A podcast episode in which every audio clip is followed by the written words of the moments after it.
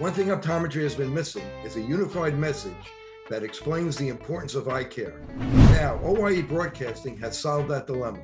We are very excited to announce the first subscription based monthly content delivery service that will not only enhance and expand your practice, but elevate the industry. Please visit oiebroadcasting.com and sign up today. That's oiebroadcasting.com. With more screen usage and indoor time, myopia, also known as nearsightedness, is increasing and getting worse in children.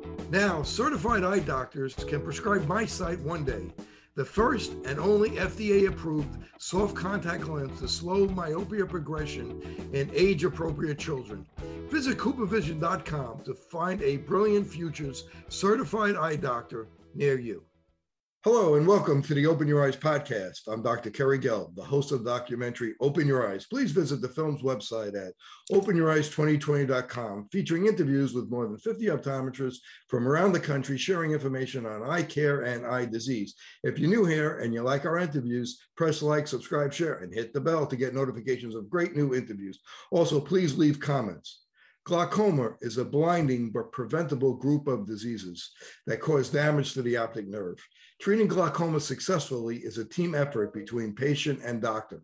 Today's guest, Director of Optometric Services at Bascom Palmer Eye Institute, University of Miami Health System, optometric physician Dr. Mark Dunbar. Dr. Dunbar is a fellow of the American Academy of Optometry and is a founding member of both the Optometric Glaucoma Society and the Optometric Retinal Society. Dr. Dunbar, thank you for joining me today. Thank you, Kerry. It's great to be here. I know we've uh, been looking at trying to do this for a while, so I'm glad it's kind of finally worked out.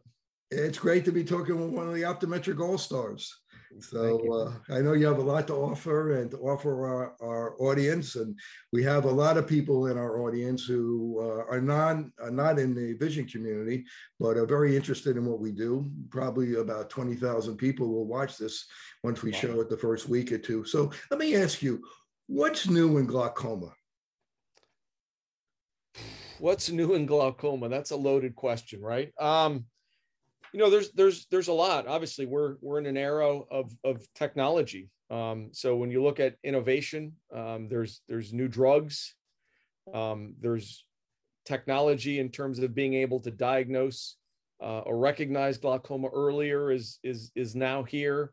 Uh, just understanding fundamental principles. You know why does glaucoma develop? Is it just related to intraocular pressure or you know are there other variables in, involved in in the diagnosis uh, and and etiology? Um, obviously genetics is a hot topic and and i think we're really kind of scratching the surface on on kind of understanding what are the genetic links. Unlike macular degeneration where we really got kind of the genetics mapped out pretty good uh, in terms of understanding pathophysiology we know that that glaucoma is is really a very much a heterogenetic disease. There's probably several or lots of different genes that that predispose an individual from getting glaucoma. And again, I hope we don't talk about that because I don't I don't know much about the genetics other than it is kind of complex and I think we're a little behind compared to other areas. So so somebody who's been treating glaucoma for many years and involved in the treatment of glaucoma, what has surprised you about treating glaucoma and glaucoma patients every once in a while something you know there's a eureka moment or something that may surprise you. I'll give you an example for myself. You know we were taught in school that and excuse my new york accent but we were taught in school uh, that glaucoma you know open angle glaucoma and we'll talk about the different types really has no symptoms and no pain. But i have found patients with glaucoma open angle glaucoma that do have pain and it's not very common, but it does happen. What has surprised you over the years, and what have you really learned, and and and that you really bring into it when you're you're you're examining a patient that may have glaucoma? Well, you know, I think first of all, the the technology, the advances in technology has has really helped us. So you and I are fairly close, right? So I remember when when we graduated and started practicing in the 80s and into the 90s um, you know, you, you really had, um, you know, looking at a nerve, checking a pressure, and and and obviously doing threshold visual fields. But you know, at that time, threshold visual fields were were very difficult to do. They were long. You know, it required a, a patient to be able to perform the test um, you know, and, and be accurate at doing the tests. And we know that was not an easy option or easy task for patients to do. And so I think it was just difficulty sometimes being able to make a diagnosis of glaucoma because, as you know, it's complex. You can have somebody with elevated pressure who doesn't have glaucoma, has normal optic nerves. Of course, we call that ocular hypertension. And then, you know, you can have somebody with a normal pressure, quote normal, because typically we kind of consider the normal range anywhere between 10 and 21. So, so you could have somebody at maybe a pressure of 15 or 16, and it can look like they've got very bad glaucoma. So, and then you have really everything in between some suspicious nerves, um, a threshold or a borderline pressure. And, and, and you would see these patients and, and you're, you know, they're sitting in your chair, you're kind of feel the pressure to make a decision. Is this glaucoma? Do I need to treat it? And, and, and a lot of times, you know, that was not easy to be able to do. And then for the patient who had glaucoma, trying to follow them over time and, and, and make a decision, gosh, is this patient progressing? So, so looking longitudinally at visual fields when the patient wasn't great at doing visual fields, and we know that fields are prone to, to long-term fluctuations, meaning, you know, sometimes they do well on the field. There's days where, you know, they don't do well. And, and again, you're trying to put all that information together and making a decision. And, and I think it was really never easy to do. And, and for that reason, I think there was probably a lot of intimidation. Many ODs would would send those patients to an ophthalmologist or glaucoma specialist just because you know they didn't want that responsibility. So so fast forward to where we are today, right? Where we've got better visual field algorithms. They're quick, they're highly sensitive, um, easier for patients to do. And then you've got OCT imaging, which which again provides an objective means besides doing a visual field of helping determine is this nerve abnormal? Um, is this patient progressing? And again, not just looking at a visual field, but looking at objective longitudinal information from an OCT. So, so for me, you know, when you know what what's kind of been the epiphany, it's just you know the, the marriage of technology and and really just embracing, you know, having these patients in your chair and and being able to really, you know, as an optometrist, provide the same level of care and service that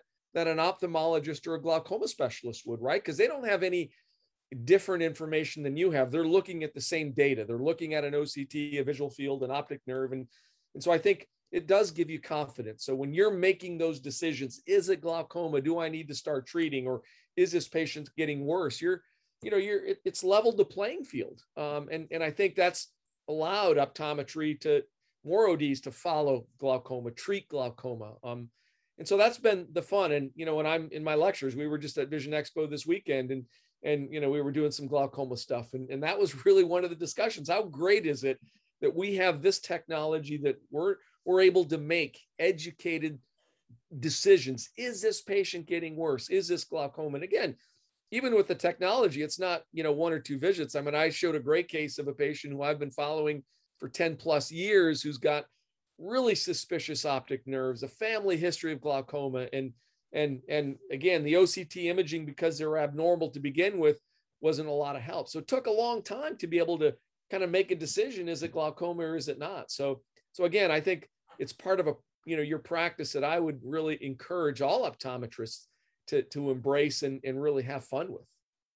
You know, when you look at the studies, about 40% of the people that are treated for glaucoma actually go blind in one eye, even though they're being treated. But I believe those studies are old because if you look at the current treatment of glaucoma now, because of what you're saying, we're able to diagnose glaucoma much earlier, just like with any disease. The earlier diagnose of disease, the better, and the better the outcome. So that's why it's so important that patients are getting their eyes examined and that they're being checked to see if they're at risk for glaucoma. But early treatment is really the key to preventing blindness. And I think that 40% statistic that you will go blind in one eye if you have glaucoma no longer really applies because we're finding glaucoma so much earlier with this great technology that we have. Correct. No, I think that's that's absolutely right. And and I don't know how accurate those numbers are either.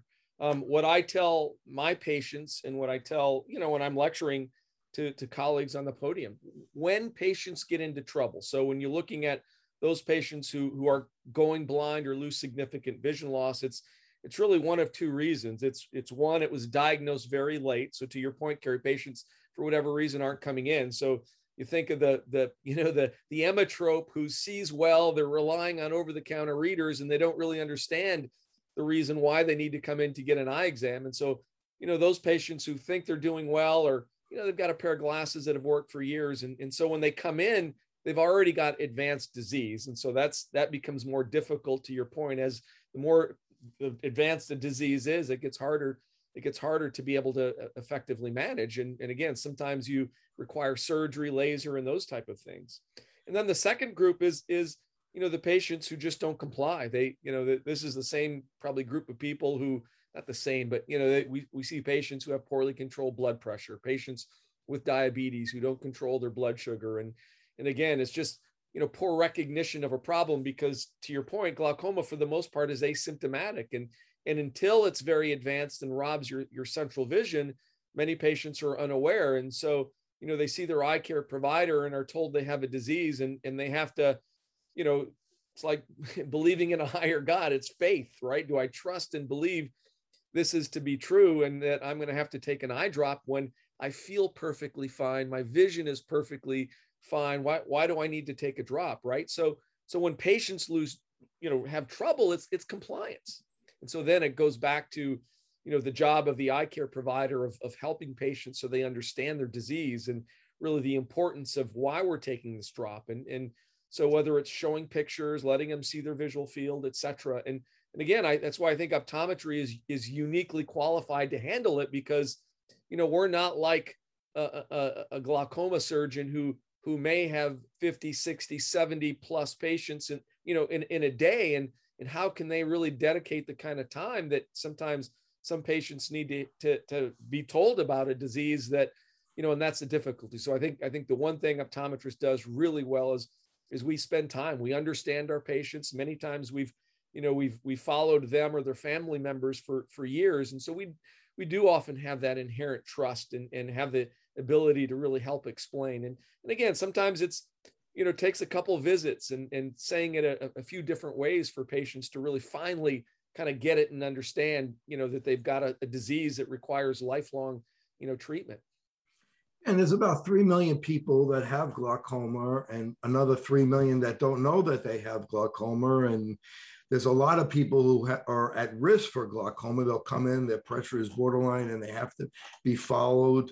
So glaucoma is and, glaucoma is the the third leading cause of blindness worldwide, but the number one leading cause of blind preventable blindness worldwide. So glaucoma is is is, is a very elusive condition, and it's not something that you could be examined for by telemedicine well, correct. You're you're right. You know, and and you know, I did I realized I didn't answer your question about you know pain, right? So to your point, many patients with glaucoma are asymptomatic, don't have any pain, and the only time they will have pain is if you know because because we always get you know we we all can relate to this, right? The patient who comes in and says, I, I feel like there's a pressure in my eye, and and and and we don't we kind of try to figure out well what does that mean because you measure the pressure in the eye and it's normal and so is there a direct relationship or correlation to this boy i feel like pressure in my eye. And, and typically not. I i often kind of attribute that to to maybe dry eye or just non-specific inflammation. But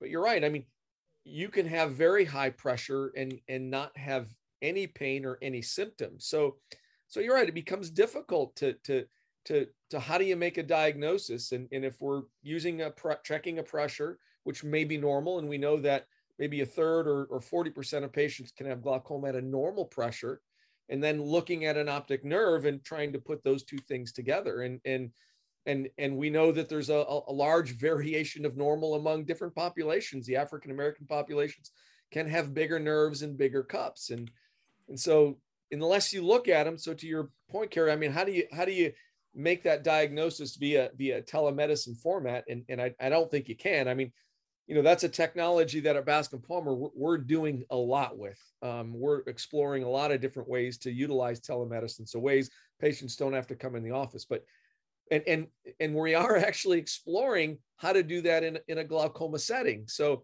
but that excuse me, that's maybe a patient who's a, thinks they have glaucoma, they're calling up saying, you know, I I, I was told I have glaucoma. And so how how we're handling that is we may kind of develop a, a, an image, a, a telemedicine imaging program, if you will. So patients may come on a Saturday or at a time where the clinic is less busy, get all their imaging done. They get an OCT, they get a visual field, maybe they get a pressure check by a technician before they ever come and see an eye care provider, see the eye doctor, and then you can maybe connect remotely looking at all the data and and and that would be probably the only way in a telemedicine format that you could you know make a diagnosis or, or really see that a patient has a suspicion of glaucoma and there'll be a day where a patient will be able to wear a contact lens that will take their eye pressure well exactly and and, and that actually exists right uh, um, we're, we're there you know and and even octs right Notal is a is a is a israeli company that has developed a, a take home OCT device. I mean, you think about that, right? And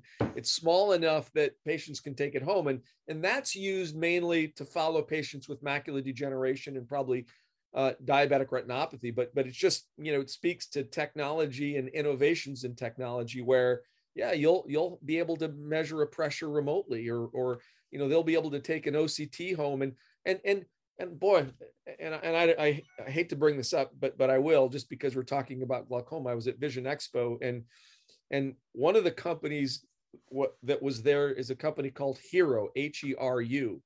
Now, they have a using the the kind of the Oculus type device, this this um, virtual, you know, reality type. So they've developed this very sensitive and sophisticated a visual field machine. So no longer are you going to have to, you know, go into an office and this device that takes up a lot of space like an egg you'll be able to even in a waiting room or maybe even send it to a patient where a really highly sensitive and specific device that will perform a visual field in a matter of minutes um, and and and again you know much easier for patients to do you know really kind of changes the game from how you and i and even today our patients are doing visual fields and and again this is just one of the companies and and, and let me just kind of qualify that. This is developed at Bascom Palmer, and I'm part of Bascom Palmer, so I'm not trying to sell it or tell you theirs is any better. I just happened to see them at Vision Expo West and was surprised how far along the technology has gone. But as I said, there's others where, you know, yeah, these we'll be able to, you know, send patients information, you know, or, or things to be able, whether it's an OCT or a visual field. So they will be able to to kind of do some of these tasks remotely, not in an office. Um, and I think that would be a big help. Again, especially maybe more relevant to busy academic referral or ophthalmology, you know, centers where you've got large volumes of patients. You know, doing visual fields on an iPad or VR. I mean, there's a number of companies working on it. They're doing working on it at Stanford, and Olleyes has one. And you have a, you know, the glaucoma researchers have been trying to figure out the cause of glaucoma for a hundred years do, do you have a do you have a preference at, at Bascom Palmer? What do you guys think is the cause of glaucoma? Where, where do you guys lean? You know, we're we're still kind of meat and potatoes. I mean, like like everybody, right? You you, you check a pressure and, and then you can't help but think, well, what does a pressure in, in you know the anterior chamber have to do with you know glaucomatous optic nerve damage? And so, you know, and it's been thrown around forever and ever. What are the causes? Is it perfusion pressure? And we've all seen the patient who's thin and frail and and and is probably on a blood pressure medication and and and what may happen is at night they get these nocturnal blood pressure dips. And that combination with increased intraocular pressure because we know pressure is highest right before you wake. And so it's that combination of low blood pressure high intraocular pressure really kind of affects perfusion pressure. But but how do you measure that right? We're we're checking blood pressure on the arm. And again the same thing. There's really no standardized method of of looking at what perfusion pressure is. I i think maybe even more relevant and this is work that that john Berdahl has done. John is is when he was a, I think a fellow at mayo clinic in, in rochester. He he looked at essentially gets down to cerebral spinal fluid pressure right? Because you look at the optic nerve and and and cerebral spinal fluid or you know at the level of the lamina that may have the most influence. So when he was at mayo one of his studies was he looked at i think 10,000 plus patients who had lumbar punctures and then of those 10,000 you looked at the number of patients who actually had eye exams and then of those who had lumbar punctures and eye exam which percentage had glaucoma and what he was able to show was patients with glaucoma had low cerebral spinal fluid pressure. So it's kind of becomes a little bit of a physics problem, right? You have high intraocular pressure, so high pressure in the eye, low cerebral spinal fluid pressure, so about near the laminates, that pressure in the eye that's causing damage because of low cerebral spinal fluid. He repeated the study with with uh, you know, first study had 20,000, the next 10,000, the next group I think had over 20,000 and really found essentially the same thing. So so again, whether it's perfusion pressure or low cerebral spinal fluid pressure, um, you know, I think, you know, or, you know, just your body's ability to kind of uh, uh, adapt to various, whether you're laying down or cold weather or, or you know, whatever the facts is, your ability to auto regulate. But, but I, I, I think more and more data really is a link between, you know, probably low cerebral spinal fluid pressure and, and, and that being maybe one of the main contributory causes. So, so one of the questions that again, somebody who doesn't have high pressure glaucoma, you you know, did you have have you ever had a cerebral spinal fluid leak? Have you ever had you know spinal surgery or or maybe some type of motor vehicle? You know, you start asking those questions, trying to maybe understand are there other things besides traditional intraocular pressure that that may play a role? And now, one time it was big to look to look at the, the blood pressure, systolic, diastolic. Yep. If it was very low, and there was a formula to see yep. if you're at greater risk for glaucoma yep. or progressing, your glaucoma progressing. Are you still using that, or would you say that's fallen out of favor? No, I don't think it's fallen out of favor. Um, you know, I you know I think every kind of major population study have have really shown a a link, a strong link or correlation between low perfusion pressure and glaucoma. Um, the Barbados Eye Study, the Latino Eye Study, there's you know several others that I'm probably forgetting. All show this three, four, five fold increased risk of glaucoma with with low perfusion pressure. And so you know there is a complicated formula, but the simple formula is taking the di- diastolic blood pressure minus the intraocular pressure. And so um, I think the number is anywhere between 50 or 55 um, is kind of considered maybe somebody who's at risk. And so, no, I don't, I don't do that on every patient, but I do have, uh, you know, many patients with, with what appears to be normal pressure. I have a, case that I'm, that I just think is really fascinating and, and I have it together. I show it in, in a lecture. It's a lady who's pressure 15, 16, right. And, and when I first saw her, she had a disc hemorrhage. And so, uh, and she had abnormal OCTs and abnormal visual fields, and we put her on a glaucoma medication, a prostaglandin, and we followed her.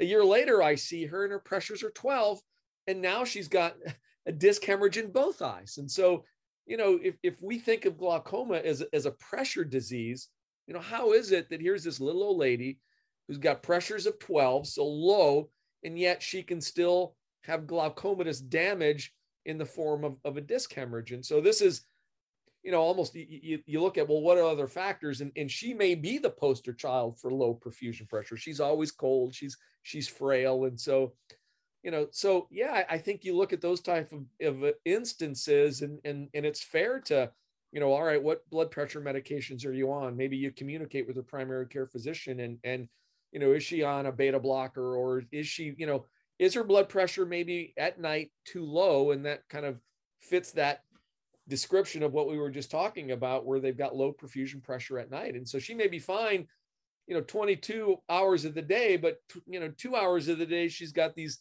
you know, this low, low blood pressure and, and maybe a little bit higher intraocular pressure that, you know, you know, which is again, perfusion pressure. So no, I, I think it's still relevant. I just don't think we have a good standardized way of, of measuring it like we measure intraocular pressure on a patient every single time they come into our office.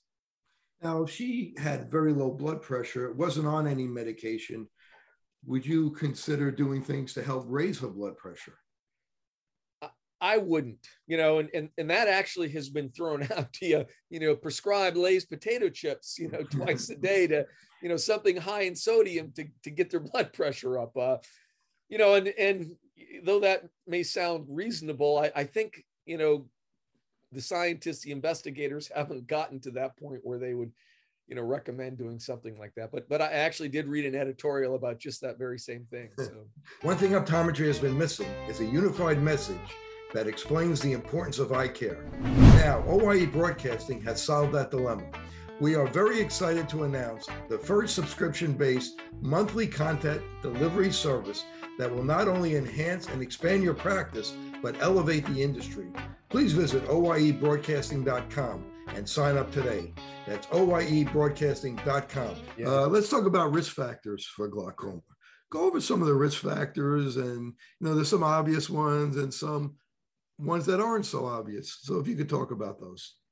Family history probably being you know a significant risk factor. Um, we always look at that you know when, when a patient says you know my my father went blind from glaucoma and and you're looking at a patient who's got a suspicious nerve and a borderline pressure right? You're like oh, well that probably means a lot. Um, and maybe that patient is at greater risk. Now ideally you would love to be able to do genetic testing to know really what that patient's genetic risk is but you know, I don't think in in you know 2021 we're at that point where we're able to make that jump. Um, you know, obviously corneal thickness has been borne out as being a significant risk factor. So if you have a thin cornea, you know that that really puts you at a significantly higher risk. And so, and that was again born out of the ocular hypertensive treatment study that was done in the 1990s. And so, you know, much like checking an intraocular pressure, measuring, you know, corneal thickness has become really, I think, the standard of care when you're making a decision is it glaucoma and treating glaucoma? So and again for those who aren't you know eye care providers or, or listening when we measure the pressure with our device it's it's predicated on the cornea being a certain thickness uh, an average thickness. But what happens when you have somebody who has a thinner cornea than average or somebody whose cornea is thicker than average and again if this measurement that we're getting is based on an average thickness we recognize that that may not be the true pressure. So if you have a thin cornea, you may be measuring the pressure lower, but it actually may in fact be higher than that. And likewise, a thicker cornea, we may be actually we may we may be measuring it higher, but it may indeed be lower. So so even though we don't make that, you know, we don't kind of write down what the true pressure is, we we just look at it as a risk factor. Somebody who has a thinner cornea, we say, boy, this is I know the pressure what I'm measuring probably is higher than what it is, and that is a significant risk factor. And, and so, you know, that being, I think, one of the, you know, obviously more significant risk factors for glaucoma. Um, obviously, you know, the higher the pressure is, you know, the greater the risk of glaucoma. Um, the larger the, the cup is a greater risk for glaucoma. Um, you know, high myopes or myopes certainly is, is a risk factor, but I don't think we we put that at maybe the same risk factor as somebody who's got thinner corneas, for example. And just to reference, a high myope is someone who's very nearsighted. And the cornea, this for people watching that aren't in the eye care community, is the front of the eye. There's, there's a. There's I would say it's like the crystal on a watch, right? So we we measure the pressure like we measure the air in a tire, but we measure it looking, you know, indenting the crystal on a watch. And, and again, that's based on, as we just talked about, an average thickness, but not everybody is quote average. And how about hypertension? You know, that kind of goes back and forth. But when somebody is has hypertension, uh, they have increased sympathetic tone. That sometimes their their natural serum, their corticosteroids in their in their blood actually go up in their serum, uh, and that could actually raise the eye pressure.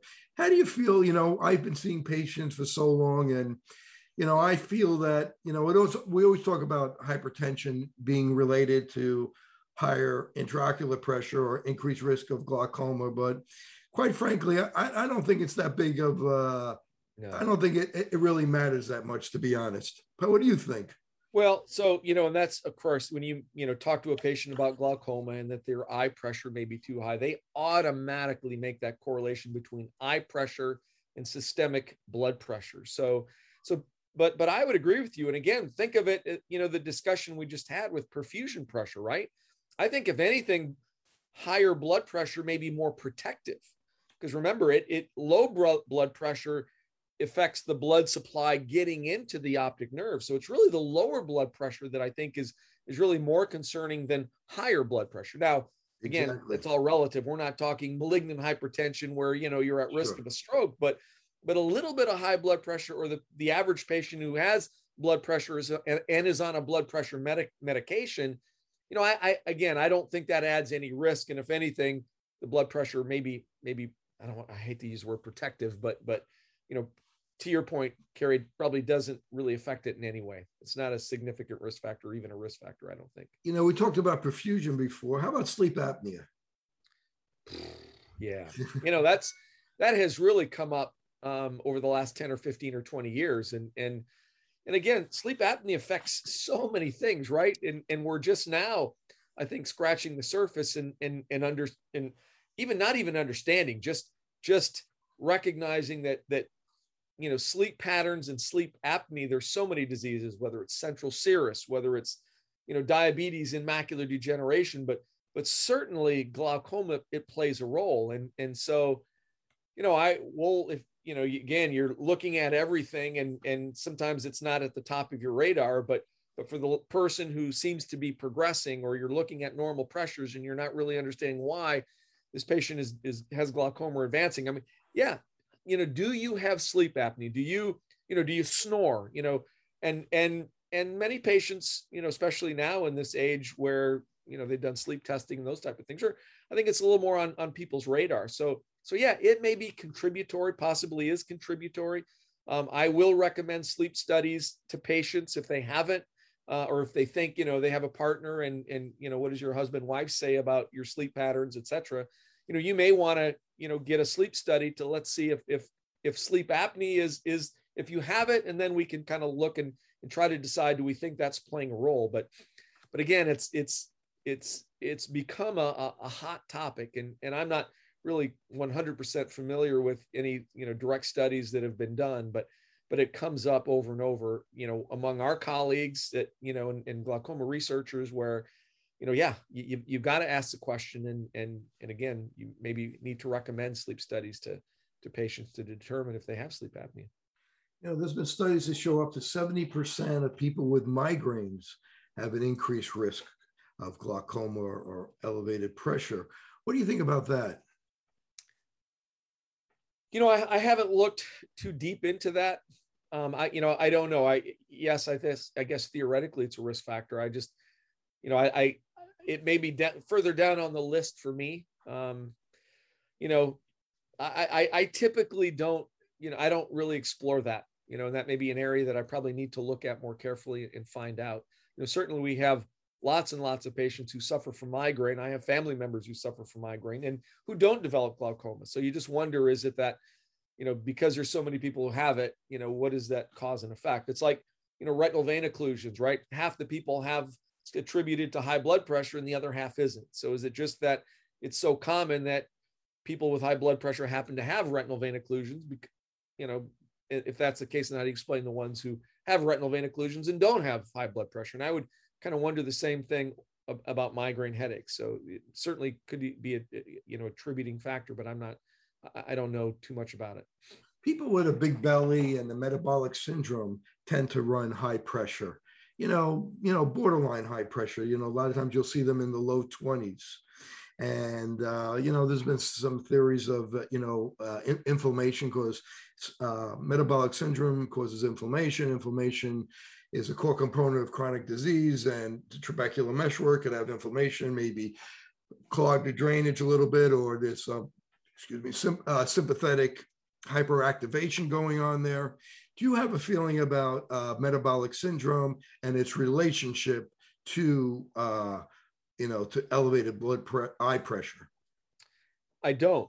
Um and and you know you may well be correct in in everything you say. I you know i i think of i'm i get more concerned with metabolic syndrome in the context of, of patients with diabetes. Um and and it's really you know to your point it, that combination of diabetes and metabolic syndrome really you know becomes a significant risk factor for cardiovascular disease and death. I mean you can have diabetes and you know controlled diabetes and no metabolic syndrome and, and your risk is is very very low almost uh, the same risk as somebody who doesn't have diabetes but you throw metabolic syndrome in there and diabetes it becomes a, a formula for you know really catastrophe so so metabolic syndrome is is really a a big deal. Um, I, I, haven't, as I said, I haven't explored it in glaucoma, but it would make sense just because overall body health, well-being, oxidative stress, etc. I mean, it, it would make perfect sense to me. But but I'm not aware of any direct relationships or correlations. So a lot of patients as they advance in glaucoma, they'll have trouble reading, maybe driving. Uh, what kind of advice can you give to these patients?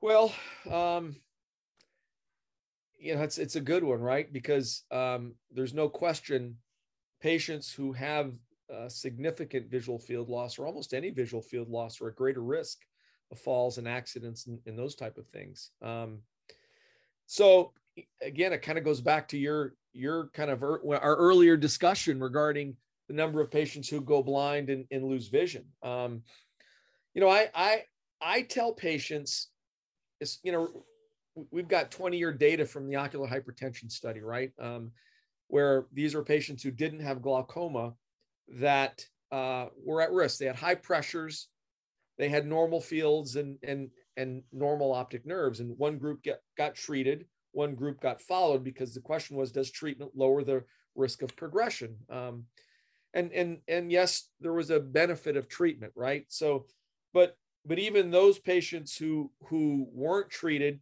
you know, many of them did develop glaucoma, but but here's the long and short of that, right? So so 20 years later, glaucoma developed in about a third of eyes, meaning two thirds of people didn't develop glaucoma.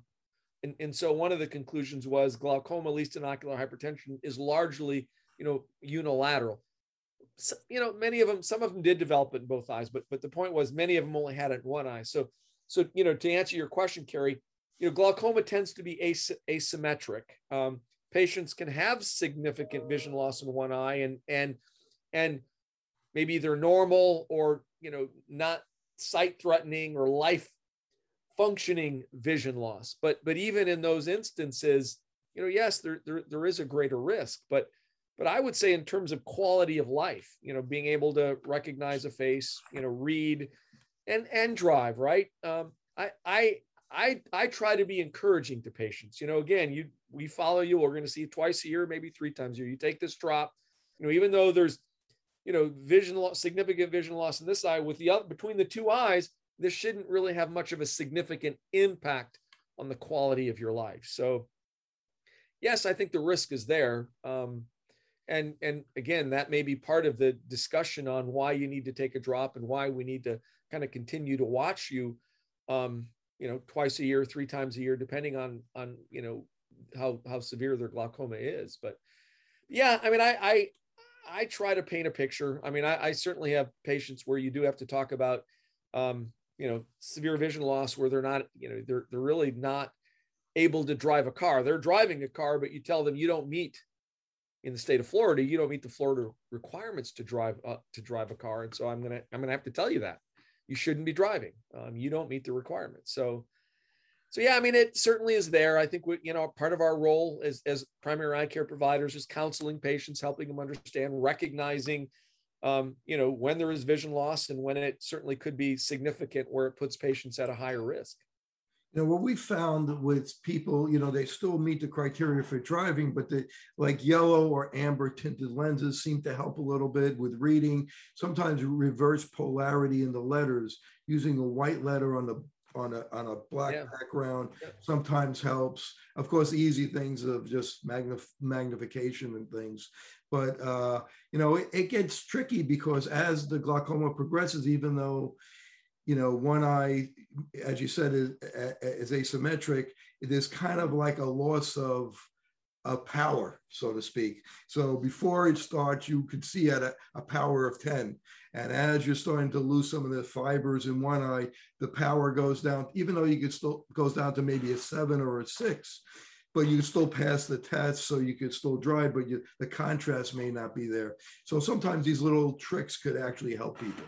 Well, and then and then taking a step back and looking at where the visual field defect is, whether it's a, a superior arcuate or inferior arcuate and those type of things. And so even though they may, to your point, may might meet the, the law to be able to drive, certainly, you know, depending on where the visual field defects are, can have a significant impact. And so recognizing it, and again, even having some of those discussions, showing them where they are, where they're missing vision, and how that may impact you know their ability to drive or see a stop sign or or you know recognize you know stop lights and those type of things How about different medication that increase risk? We get a lot of questions about medication. Sometimes the patients will come and they, they're put on a certain medication that may dilate the pupil, and they'll say, "Can, can I can I take this medication?" Uh, and the patients don't understand the difference between open angle glaucoma and narrow angle glaucoma. But talk about medications before we get into the types of glaucoma.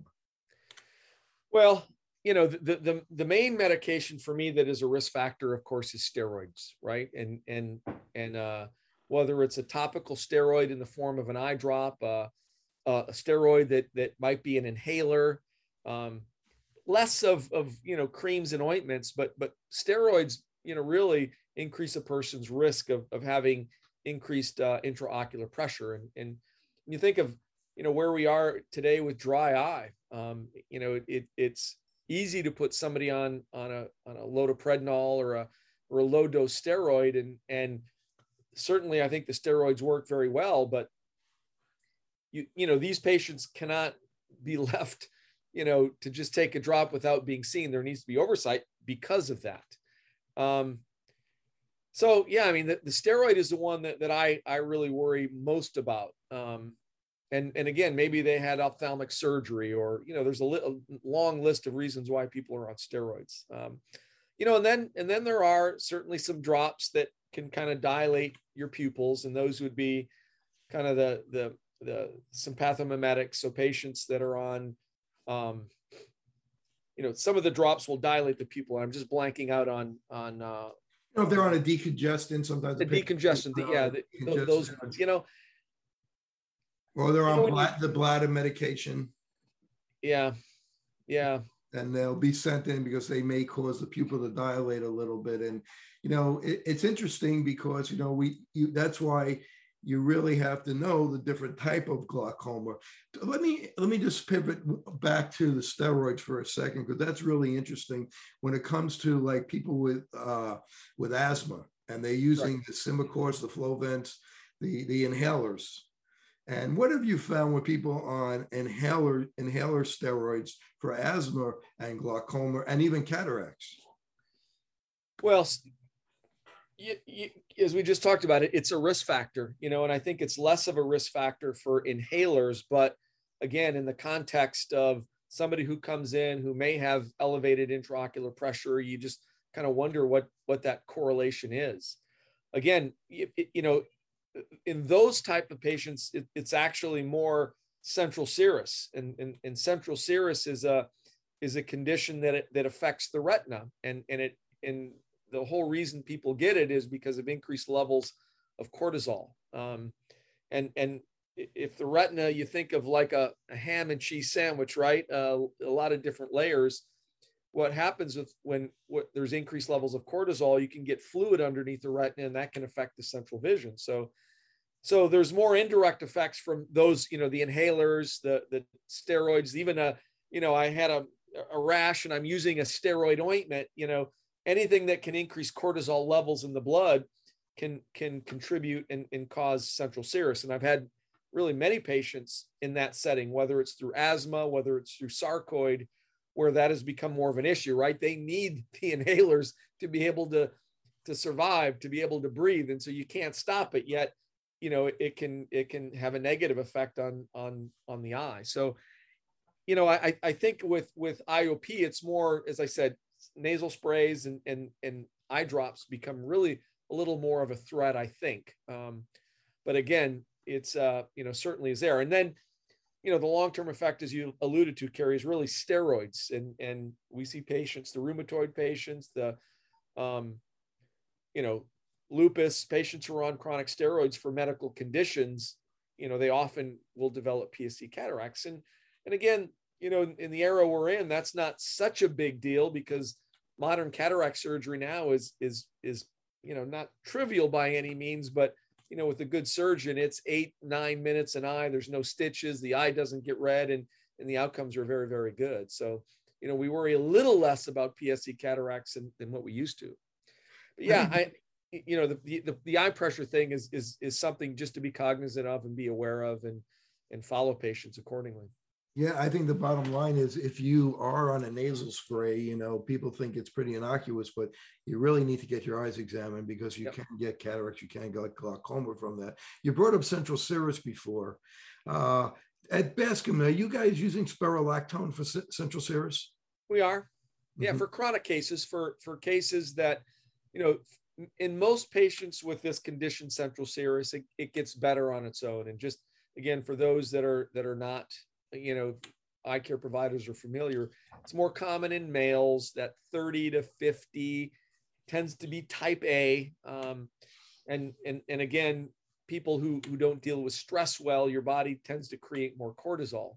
Um, and, and, you know, you know, when we have that discussion, just the fact that they have stress or you ask them about stress, they get stressed about it, right? That's kind of the nature of, of these type A people. But in most people, it does get better. In, in many patients, it doesn't. So you look at how do you treat it if it's not going to get better. Sometimes if you can identify where a leak is, you can laser it. Sometimes we, we still do photodynamic therapy, which is again a kind of a cold laser treatment. But spironolactone, which is a, a high blood pressure medication, we we we we will use on patients again who are more recalcitrant, aren't getting better, and it, and it seems to work pretty well. Yeah, I've had a couple patients that the central serous was chronic, and we use spironolactone, and we've actually had some good success. Yeah. So that's why I bring it up. Uh, so let's talk about the different types of glaucoma. Let's start with open angle glaucoma. Yeah. So you know, and that's a hard thing to you know to help patients really understand it. And I always kind of use the the water faucet sink drainage analogy, right? That there's a a fluid that that gets produced in your eye and and it and and there's a drain and it drains out at a, in, in the normal circumstance it drains out at essentially the the same rate that it gets produced. So this equilibrium is produced right? There's a range of pressure but the pressures is is is is normal quote normal uh, for them. We don't see optic nerve damage visual function is is not affected. And so what can happen if maybe the drain gets a little clogged or maybe the drain is working okay, but the fluid, the aqueous, is being produced faster than it can drain out. And, and, and in that circumstance, the eye pressure can go up. And, and again, whether we think it's just direct eye pressure or is it this correlation between cerebral spinal fluid pressure, perfusion pressure, whatever the case may be, damage is done to the optic nerve. And so um, we can treat these with eye drops, and there's many different types of eye drops now. And, and essentially what they do is they will facilitate increase the outflow or they may make it so like a beta blocker so you're not producing the aqueous or the fluid fast enough. So again you're able to kind of keep and maintain that pressure. And so that's kind of traditional garden variety primary open angle glaucoma. And and in this country and you know the united states and europe that's probably the most common form of, of glaucoma you know there is. That but but that's not the case around the world in, in some of the Asian uh, uh, countries, Angola, etc., just because of anatomy and the shape of their eye, um, that drain may be inherently narrowed. So, so the fluid may not drain, it may not be allowed to drain, uh, you know, n- normally.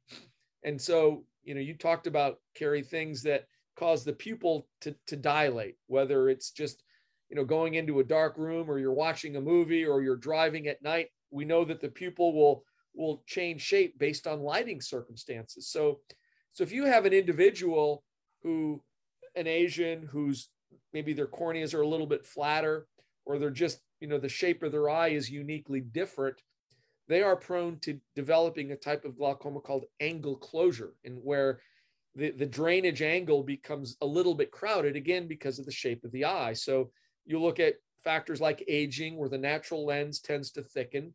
You look at dynamics of the pupil that we just talked about. And interestingly, in, in, in those countries, it's angle closure is the number one cause of glaucoma and not primary open angle glaucoma. And, and, and again, we, you know, we see it here in the United States. We just, we just don't really see it like they see it in other places around the world, which is, you know, quite interesting to me.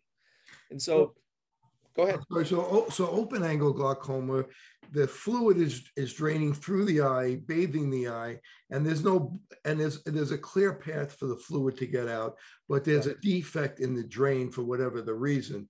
When we're talking about chronic angle closure or angle closure, the iris somehow is blocking where the fluid is trying trying to come out. So, and then the treatment would be different uh, for these two. So, if you could talk about how the treatment may be different for the chronic angle closure and the angle closure type, yeah. as opposed to the open, we we establish open angle. Generally, we're going to start with drops, but with the chronic angle closure, we may have a different way of treating. If you could explain that. Well, there's so correct, right? So you talked about the iris being bowed forward. Um, so the, the, the the fluid is produced kind of behind the iris, you know, between the lens and the iris, and it, and it goes through your pupil. And so if you have, you know, because of genetic variant, your lens begins to thicken. So what what we'll sometimes do is we'll do a laser. We'll put a little hole uh, in the iris, and that allows kind of the iris to come back, and it kind of maintains that fluid is able to drain out. It's able to maintain that kind of homeostasis, if you will. And so, interestingly, that's become kind of the treatment of choice for for either narrowed angles or patients who have chronic angle closure glaucoma. You put a little hole in the iris, and that kind of allows the iris to come back, and, and an equilibrium is is maintained. Um, you know that works if you're able to catch that patient early before they've developed because because over time, if that doesn't get recognized, you can get scarring in the angle. And, and even if you do a laser, you know, once you've developed scarring, that that's really not going to work. Um, and so interestingly, you know, what we're, you know, maybe thinking about or discovering that even laser doesn't always work well in, in many patients. So as it turns out, cataract surgery, excuse me, cataract surgery really may be a better option. If you take the, the cataract lens out and put a lens implant, that may be probably the best definitive treatment for either narrow angles or, or, or, or angle closure or chronic angle closure. Uh, and again, that's still, you know, kind of being researched and being embraced. Um, you know, it's not widespread done because a laser is certainly easier to do. And I think we're, we're doing more laser peripheral iridotomies or iridectomies than we are cataract surgery, but, but that's really being looked at as, as an option. Right, and with a with a young person uh, that doesn't have the cataract, obviously, you know that's not a cataract surgery is really not an option at that at that point. Well, well, but that really becomes the question. You know, if this turns out to be a better treatment than a laser, um, that's being looked at. Maybe cataract surgery is still a better option, clear lens extraction. But you're right. That's where it gets kind of tricky. Yes, if you have a cataract, then it, then it makes sense. Um, Even in a 20 or a 30 year old, and then they lose their accommodation. It's it wouldn't well, be just to put the hole in. Well, you, you don't see many 20 or 30 year olds have that narrow angles that need laser peripheral iridotomies. It's usually that 50, 60 year old, right? Where you maybe have a little lens change. I, I think we can identify narrow angles, you know, in in those patients who are younger, but typically, you know, they're not narrow enough where where they're going to need to do a, a laser peripheral iridotomy. So that's that's a good point. I just said last week I had a, a young Asian American female who was in her early 30s that needed uh, uh, that had chronic angle closure that needed an iridotomy. So maybe that was top of mind. Yeah. Fitting multifocal contact lenses presents a big opportunity to meet patient needs while growing your practice. Alcon is your partner not only with our innovative portfolio, but through e learning. Learn to enhance your multifocal strategy today with the Alcon Experience Academy. Since I bought Safe for You, my dad makes me clean his boat. Es natural y es un buen producto. Every time I go back to school, my mom always makes sure that I have my Safe for You products. I bring extra, and my roommates certainly don't mind. It's a good thing I had Safe for You to clean up after this little guy. When my hands get dry, I like to wash them with Safe for You.